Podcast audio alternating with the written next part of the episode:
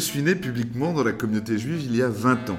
Malgré les années, ma carrière professionnelle, l'établissement de mon foyer, mon engagement politique, je ne m'en suis jamais détourné.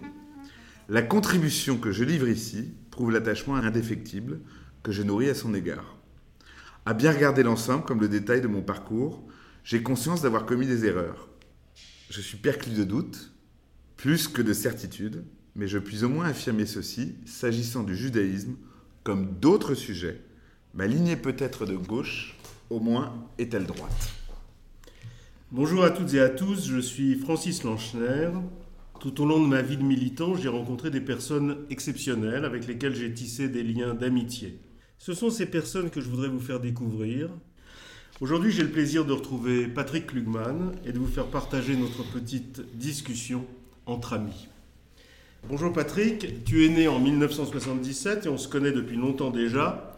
Si on veut résumer, tu as été président de l'UEJF, tu es avocat et tu as été adjoint à la maire de Paris pendant six ans et tu ne t'es pas représenté en 2020. Je le disais, tu as commencé ton parcours de militant comme président de l'UEJF, de l'Union des étudiants juifs de France dans les années 2000. Sous ta responsabilité, l'UEJF a été très active dans les facs et vous avez publié, pour faire face au déclenchement de la nouvelle intifada et l'antisémitisme qui a suivi en France, vous avez publié, je le disais, Les Antifeuges, livre blanc des violences antisémites en France, puis Le sionisme expliqué à nos potes, c'était l'époque de Touche pas à mon pote. Et dans ce livre, vous vous revendiquiez à la fois sioniste et pro-palestinien. C'était déjà ton goût de la provocation? Euh, c'était euh, non, c'était pas un goût de la provocation, c'était, je pense, euh, la seule ligne tenable, qui était une manière de dire que le projet sioniste sera achevé ou en tout cas préservé quand il ne sera plus en insécurité géographique, géopolitique, numérique, et pour cela, il, faudrait qu'il y ait une séparation politique avec les Palestiniens. C'est ça être sioniste et pro-palestinien. À un moment donné, on ne peut pas dire que les Juifs ont droit à un pays euh, euh, qui serait le leur et qui est capable d'accueillir toute personne de confession juive euh, menacée ou entravée dans sa capacité de vie, là où elle est née. Et d'un autre côté, nier qu'il y a à cet endroit un conflit territorial, un conflit géopolitique, un conflit religieux, un conflit nationaliste il faut dénouer ces fils. On ne peut pas euh, regarder l'un sans regarder l'autre. Être soucieux du projet politique des Palestiniens, de sa bonne fin, c'est être avant tout et aussi soucieux du projet politique sioniste. Dès la fin de ton mandat de président de l'UEGF, tu as prêté serment, tu deviens avocat, et là on te trouve chaque fois que des juifs doivent être défendus. Tu es l'avocat de la famille Sandler au procès de Mohamed Merah, celui du grand rabbin Bernheim, accusé de plagiat, certains se sont étonnés de ça. Euh, tu représentes le soldat Gilad Shalit en France et bien sûr très récemment les victimes de l'hypercachère en janvier 2015. Est-ce que c'est une soif de justice qui t'anime? En tout cas, c'est un, militantisme qui se poursuit. On est porteur de convictions, on est porteur de causes. Et euh, celle de l'antisémitisme, euh, avec les copains du EJF, au moment où on y était, donc il y a 25 ans, 20 ans, on le voit euh, ressurgir. On le voit ressurgir euh, de manière inattendue. Euh, pas là d'où on le connaissait, pas là d'où on l'avait identifié, c'est-à-dire pas à l'extrême droite, pas dans des milieux militants, dans des milieux populaires, souvent dans des contextes de tensions intercommunautaires, des affrontements un peu, un peu religieux, dans le contexte d'ethnicisation des, relations chez les jeunes. C'était un peu, un peu l'échec de Touche pas mon pote, ça, non? C'est l'échec de la France, c'est pas l'échec de Touche pas à mon pote. Euh, en l'occurrence, SOS Racisme, elle, ne s'est pas murée dans une vision angélique de la société qui était celle du début des années 80 quand euh, l'association a été créée. Euh, c'est Malek Bouti qui dira les mecs qui brûlent des bagnoles sont des Le Pen de banlieue. donc l'association, elle a évolué avec ça. Donc c'est pas l'échec SOS Racisme, c'est l'échec d'une désintégration de la jeunesse française entre ces différentes origine, composante euh, ethnique, euh, et qui ne se reconnaît plus que comme ça. Euh, voilà, on passe des années 2000.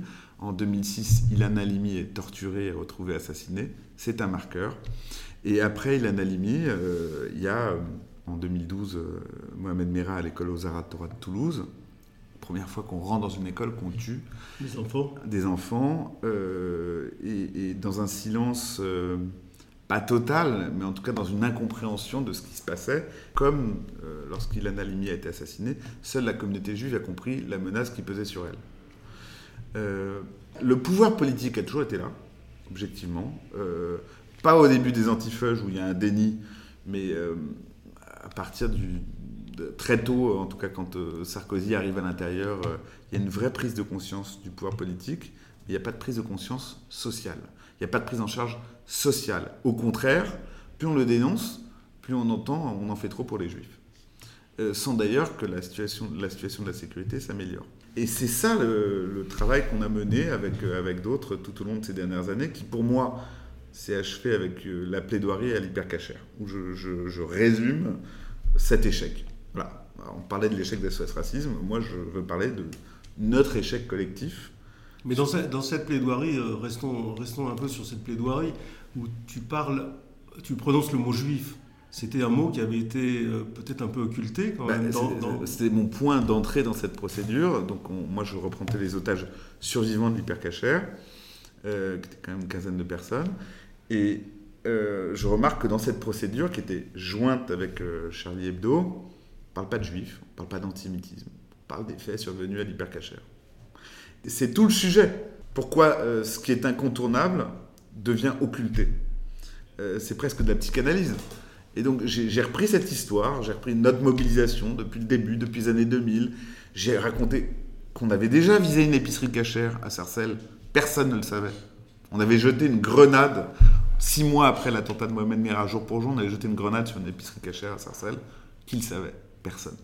Et c'est ce silence qui prépare, euh, sur des crimes, qui prépare euh, les suivants. Donc on a repris tout ça, mais, euh, c'était un constat, pour moi c'est une plaidoirie triste, c'est le constat d'une faillite, celui d'abord de notre engagement, de moi, de mon engagement de mes 20 ans, la dénonciation de la résurgence de l'antisémitisme, d'une faillite républicaine, puis ma plaidoirie, elle se finit là-dessus. Les, enfants juifs ne sont plus dans les écoles publiques aujourd'hui. Euh, il y, a des, des communautés qui sont vidées, Toulouse, communauté ancienne. Donc pour moi, cette plaidoirie, c'est le constat d'une faillite, c'est un, un, plaidoyer triste. Et, voilà, j'ai dit, voilà, j'ai essayé de m'attacher à ce sujet. On a réussi, au moins à le faire exister, mais on ne l'a pas traité. Et, et je ne vois pas que la trajectoire soit modifiée. Mais aussi, euh, on te trouve avocat de tous les grands dossiers médiatiques. Euh, le Floc Prigent, euh, Yann Moix, Bernard-Henri Lévy, Carole Fourest, Julien Drey, Guédamac, Audrey Pulvar, récemment. Tu, tu, tiens des chroniques dans beaucoup de médias, RCJ, Radio Classique, CNews, tu publies des tribunes un peu partout.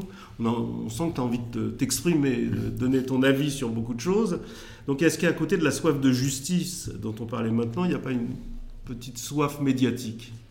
Non, il y a une soif euh, d'expression, et dans la soif d'expression, il y a un besoin de comprendre. Euh, moi, quand j'écris, euh, c'est que je cherche à comprendre souvent. Euh, j'écris pas pour donner une opinion parce que je suis pas expert, je suis pas professeur, je suis pas. c'est plutôt de chercher à comprendre. Voilà. Ce qui, ce qui, le, ce qui est le métier d'avocat en soi, on est là, on est là pour questionner. On est là pour questionner. On est là pour amener un doute sur ce qui s'est passé quand on est en défense. On est là pour euh, chercher une compréhension quand on représente des victimes. Euh, Alors justement, est-ce que comme Dupont-Moretti, tu aurais pu défendre le frère de Mera? Bah, Évidemment que non, mais par manque de distance. Euh, j'ai pas la distance nécessaire pour ce travail-là. Euh, j'ai pas envie de le bah, faire. Dupont-Moretti, il a dit qu'il avait la distance. Euh, avait mais Dupont-Moretti n'a pas mon parcours, Dupont-Moretti n'a pas mon engagement. Non, mais il a dit un avocat, ça doit défendre tout le monde. Mais euh, il, a raison, c'est une vision de l'avocat, c'est pas la mienne, en tout cas, c'est pas la mienne personnelle. Moi, je suis pas un service public de la défense pénale. Je choisis mes causes, je choisis mes dossiers. certains sont casse-gueule, certains sont difficiles, euh, d'autres sont faciles. Euh, moi, je suis comptable de, je suis comptable de mes, de mes engagements, je suis comptable de mes amitiés. Donc c'est la ligne rouge que tu ne franchiras jamais, quoi. Oui, mais la ligne rouge, c'est moi qui la fixe. C'est ça. C'est une ligne de conscience. C'est pas une ligne. Euh, mmh. C'est pas le CRIF. C'est pas même la mairie de Paris, c'est pas qui que ce Bah, soit. justement, alors parlons de la mairie de Paris. pas qui que ce Lorsque soit. tu défends euh, Audrey Pulvar Hmm. en te tenant devant l'affiche de la campagne, ce qui était quand même un peu choquant moi, pour moi de t'avoir vu à la télévision devant l'affiche de la campagne Île-de-France en commun. T'es avocat ou t'es militant politique? En l'occurrence, je ne suis qu'avocat. Euh, je m'exprimais là en tant qu'avocat. J'étais avocat de la liste d'Audrey Pulvar et d'Audrey Pulvar candidate, et donc j'étais à son siège de campagne. Donc euh, le, lieu de la conférence de presse était tout indiqué. Euh, C'était la candidate qui était attaquée et menacée qui m'avait demandé d'assurer sa défense, et je l'ai fait du lieu, puisque je défendais sa liste, ou du siège de campagne. C'était une défense militante, mais c'était une défense quand même. Euh, et je pense, euh, en tout cas là- là-dessus, la position était très. Moi, j'étais pas candidat. Euh, Audrey Pulvar a fait avec cette liste des décisions qui lui appartenaient, sur lesquelles je n'avais Alors pas à justement, qu'est-ce que tu as pensé de l'alliance Pulvar, Autun, Bayou, Bayou Bayou. aux, aux élections régionales? Qu'est-ce que tu, Je crois pas que tu te sois exprimé là-dessus. Je me suis pas exprimé là-dessus. Donc tu n'as pas été solidaire de cette union. Je me suis pas exprimé là-dessus pour plusieurs raisons. D'abord parce que j'avais été avocat de la liste et mon expression militante ou politique aurait été source de confusion euh, par rapport à mon enga- à- à- au fait que j'avais été l'avocat de la liste. Donc je ne pouvais pas publiquement dire quelque chose sur des gens qui m'avaient demandé de les défendre. Et là-dessus, c'était un acte politique sur lequel l'avocat n'avait rien à dire. Donc ça, c'était la première raison. Elle est déontologique. J'avais estimé que je devais euh, garder le silence. Mais la vraie raison alors? La deux- elle, est- elle est véritable. La deuxième raison, c'est que j'avais des copains sur la liste. Des gens super, que j'aime beaucoup, euh, qui, euh, d'ailleurs, de Audrey Jérôme Gage, euh, mais d'autres militants euh, dont je suis très proche, Emma Cosse, enfin, vraiment des personnes pour qui j'ai le plus grand respect. Et je voulais pas, voulais pas avoir une parole qui serait pas conforme à, ceux que, je considère comme des copains. Euh, enfin, moi, j'étais pas, Je comprends pas ce que tu as voulu dire là. Qu'est-ce que tu as voulu dire? Moi, j'étais pas, T'étais Moi- contre cette alliance ou t'étais pour cette alliance? J'ai pas bien compris. j'étais, j'étais pas confortable avec l'alliance, mais je pense qu'elle était inévitable. Voilà. Donc euh, cette alliance, elle me, euh, l'alliance a été inévitable. Ce qui me pose véritablement problème, ça c'est la vie est comme ça, c'est le rapport de force interne à cette alliance. Moi, je constate l'alliance a peu de choses. Non mais les gens eux-mêmes, Clémentine Autain et euh, Bayou, euh, ça ou Bayou, je ne sais plus comment on le prononce, ça te pose pas de problème? Quand même des gens euh, Ouais. qui sont tout à fait contraires à tout ce que tu as prôné. Non, ils ne sont pas tout à fait contraires à tout ce que j'ai prôné. On a des gros sujets de désaccord, évidemment. Moi, c'est pas mes copains, et j'ai d'ailleurs j'ai très peu milité avec ces personnes-là. Mais je constate que quand on est dans le cadre du Conseil de Paris, dans des majorités auxquelles j'ai appartenu, j'ai été quand même euh, deux fois conseiller de Paris, euh, que la ligne est claire et qu'elle comporte des composantes d'alliance comme euh, les Verts ou le Parti communiste, il n'y a pas de problème. Et euh, enfin, il n'y a pas de problème. C'est- pas facile. Anne Hidalgo elle-même a dit qu'il y a eu des problèmes à une époque mais- sur la laïcité. euh, Mais elle en a plein, mais elle les a dénoncés. Ce que je veux dire par là, c'est Oui. que l'alliance ne l'a pas conduit au silence, ni à revenir sur ses convictions, ni sur la laïcité, ni sur l'antisémitisme, ni sur euh, Israël. Euh, et donc, quand la ligne est claire, tu peux t'allier avec n'importe qui. Euh, ce qui compte, c'est euh, d'avoir une ligne très très claire. Euh, donc, moi, encore une fois, ce qui me pose problème, c'est plus le rapport interne, le rapport de force, parce que euh, Julien Bayou ou Clémentine, pour parler comme il n'y a pas que, euh, ils ont, euh, sur ces questions-là, ils n'ont pas mes convictions. Donc là, euh, j'attends de voir. Maintenant, j'ai constaté comme toi qu'au Conseil régional, euh, l'Île-de-France en commun avait fait son propre groupe. Donc c'est- moins euh, dommageable que si tout le monde avait été fondu dans un, dans un seul et même groupe. Donc c'est compliqué. La- L'alliance, elle était à mon sens inévitable. Je ne me sentais pas ni de l'approuver, ni de la dénoncer. Mais à la fin du compte, euh, Patrick Lugman. À la fin du compte, c'est de la politique. Quand on, quand on veut faire de la politique. Alors à la fin du compte, Patrick Lugman, est-ce que tu ne penses pas que l'engagement politique est incompatible avec ton engagement de militant communautaire? Je crois pas. Et d'ailleurs, moi, je suis très content d'avoir eu un engagement politique. Et maintenant, parce que ça a été l'objet de nombreuses euh, questions, euh, maintenant que je suis derrière l'engagement politique actif, je constate que j'ai trahi aucune de mes convictions à aucun moment. Alors, je voudrais qu'on parle d'un petit épisode. mais on va reparler de, de tous les épisodes que tu veux. Et mais mon engagement politique m'a jamais empêché, jamais, ni aujourd'hui, ni hier, j'espère pas demain, de dire du bien euh, d'un personnage politique d'autres convictions que les miennes ou de le soutenir. J'ai publiquement dit que la condamnation de Nicolas Sarkozy était une honte absolue. Et de Dupont-Moretti euh, Dupont-Moretti, j'ai un avis plus nuancé, mais en l'occurrence, moi, ah, tu as dit que c'était un jugement politique, j'ai entendu le dire. En tout cas, je, je pense qu'il y a une euh, politisation de la justice qui est réellement préoccupante. Mais par exemple, quand François Fillon se retrouve mis en examen, moins qu'on puisse dire, c'est pas mon, mon copain, je, je, trouve que c'est un, une très mauvaise chose pour le pays parce que c'est le parquet national financier qui, qui dicte l'issue de la présidentielle et je pense que personne ne peut s'en satisfaire. J'ai pas dit euh, c'est un salopard de droite bien fait pour sa gueule. Bon. En septembre 2015, on t'a reproché mmh. d'avoir appelé à voter contre un vœu de l'opposition de droite au Conseil de Paris, mmh. demandant à la ville de condamner le boycott d'Israël par le BDS. Euh, est-ce que, moi j'ai le sentiment que ta prise de position, elle était totalement politique. Vous aviez des comptes à régler avec, avec euh, Kosciusko Morizet, tu les as réglés, mais est-ce que tu regrettes pas aujourd'hui cette prise de position politique qui était, que je comprends de ta part, mais à quoi elle servait? Il faut, se replacer dans le contexte. Le vote contre, moi, euh, ce n'était pas ma position personnelle. J'avais été voir Anne Hidalgo, comme sur les sujets un peu, un peu compliqués. Euh, c'était la position de la maire de Paris, je suis adjoint à la maire de Paris, elle m'a dit on fait ça. Ça ne me posait pas de difficulté euh, plus que ça, euh, et c'est pour ça que j'ai délivré. Pourquoi? Parce que la position de la ville de Paris, d'abord, attends, préalable, hein, était d'une grande clarté sur le sujet.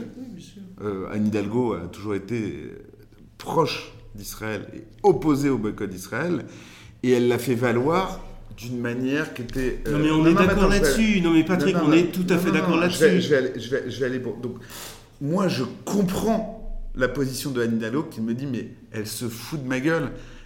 Est-ce qu'elle était, elle, en face de militants palestiniens comme moi j'y étais, euh, et j'étais euh, là, moi, Patrick Lugman, pour euh, dire que le boycott ne passera jamais par la ville de Paris et par moi, disait Anne Hidalgo. Est-ce que euh, euh, Kosciusko Morizet euh, s'est opposé à tout le monde, y compris à sa propre majorité, pour accueillir Tel Aviv sur Paris-Plage et Donc c'était euh, un coup politique qui a très bien marché de la part de gens qui ont été quand même très malhonnêtes. Voilà. Non, mais c'était un coup politique de, de Kosciusko Morizet, sans aucun doute. Qui a très bien marché. Et c'était un coup politique de votre part de le refuser. quel était le problème de l'accepter? Pardon. C'était pas vraiment un problème d'accepter ce vœu qui, en plus de ça, n'avait aucun, aucun effet euh, euh, euh, normatif. normatif. Non, mais c'était pas un coup politique de le refuser. C'était insupportable pour Anne Hidalgo. Elle n'imaginait pas moi, j'avais vu le truc, hein, pardon, mais elle n'imaginait pas que ça puisse fonctionner. Elle n'imaginait pas euh, qu'on lui demande de réitérer quelque chose qu'elle avait déjà dit, alors qu'elle vient de se prendre la terre entière, parce qu'on est en septembre 2015 et que Tel Aviv sur Seine, c'est en août 2015, elle vient de se prendre la terre entière pour accueillir euh, Tel Aviv à Paris-Plage. Mais tu as été beaucoup insulté. J'ai été traité de traître. Bien sûr, non mais euh, avec 5 ans de recul, je te dis juste que politiquement, on s'est fait avoir, pour le dire très poliment. Donc on a, on a eu tort, et d'ailleurs on a fait un vote au mois de février suivant. Notre ligne n'a jamais varié, mais cette séquence, Francis, je te le dis avec 5 ans de recul, est une honte pour la communauté juive. Est une honte. Et moi je comprends, on s'est fait, pardon, je vais le dire très, très vulgairement, on s'est fait baiser. Maintenant je refuse mais vraiment, je refuse de dire que c'est un coup politique de voter contre. Enfin, elle, elle pensait que c'était indécent que ce vœu soit posé. Et elle pensait que notre refus serait compris à l'aune de ce que je viens de te dire, qui est aisément vérifiable. Ça n'a pas été compris. Moi, j'ai pris la foudre euh, beaucoup à sa place. Fine, c'était le jeu. Je ne regrette pas. Euh, c'était le jeu. Euh, moi, encore une fois, si la position de Anne Hidalgo m'avait pas convenu, j'aurais quitté l'hôtel de ville à ce moment-là. Patrick, ton grand-père, Henri Klugman, a écrit dans un livre que j'ai lu Faites tout ce qui est en votre pouvoir, à tout moment et en toutes circonstances, pour que jamais un homme n'ait à, nouveau à endurer ce que j'ai enduré, ce que les survivants ont raconté, et ce que les millions de morts des camps ont subi et n'ont pas pu vous dire. Leurs cris silencieux résonnent à mes oreilles, comme d'autres l'ont été, je suis à mon tour leur porte-parole pour leur mémoire et pour l'avenir de l'humanité. Est-ce que ces valeurs, quand tu regardes ton passé, ta jeune carrière, est-ce que ces valeurs ont guidé ton action? Euh, enfin, Je crois que... Je ne connais pas ces mots-là parce que j'ai jamais... Euh... Tu as lu le livre de ton grand-père? Je n'ai pas réussi à le lire. Je te le prêterai. Non, mais je l'ai. Hein. je l'ai, j'ai pas réussi à le lire, mais évidemment que, que le crime, euh, la Shoah qui a impacté euh, nos familles, ma famille, euh, crée une impossibilité de vivre d'abord normalement, ensuite dans l'indifférence de ce qui se passe ailleurs. Et, encore une fois, récemment, j'ai fait un petit papier sur Wiesel. Et Wiesel, il pose très bien. D'abord, on a un, impératif catégorique vis-à-vis des Juifs, parce que les Juifs ont été menacés d'extermination. Donc, euh, ne pas s'éloigner de sa communauté est pour moi un impératif moral que je porte, euh, quels que soient les engagements universels euh, ou autres. Je garde ça. Le plus jamais ça concerne d'abord les Juifs. Et il faut l'assumer. Voilà, on est des militants. Si on est vivant, on se doit de se souvenir qu'on a voulu nous tuer. Et donc, on a un devoir vis-à-vis des Juifs. Et puis, on a un devoir vis-à-vis -vis de tous ceux, tout homme, toute femme qui peut se retrouver dans la même situation c'est le désir de justice, oui, mais enfin, c'est le.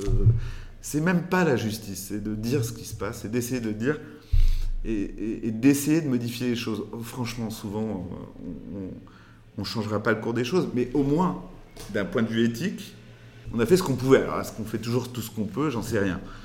Mais euh, oui, ces mots-là, ils ne me, me quittent pas. Et c'est marrant parce que Henri Klugman, euh, moi, c'est le personnage le plus vivant que j'ai connu. Henri, Envie, Envie, Henri, Chaim. Bon, alors que son nom était Tzvi, son nom hébraïque. Mais donc, euh, moi, c'est ce que je retiens de mes grands-parents. C'est des êtres vivants, en fait. qui savaient vivre et qui savaient faire la fête. Oui, donc après, après, après, ça, ça nous oblige un petit peu, tu vois, dans, nos, dans tous nos mots de tête, dans tous nos choix un peu difficiles, quand on a l'impression que tout est bloqué autour de nous, que notre vie est compliquée, qu'on a des soucis. On a Il faut savoir relativiser. Mais cette leçon de, cette leçon de vie, elle, elle, met tout à plat. Elle met tout à plat. Merci Patrick Lugman. Merci Francis. C'était Petite discussion entre amis, un podcast réalisé par Francis Lanchner pour le Lab Tenua Merci à Yael Hollenberg pour son assistance technique, merci à Marion Bellal pour le montage, et merci à mon ami Teddy Lasserie qui a composé spécialement cette musique originale pour ce podcast.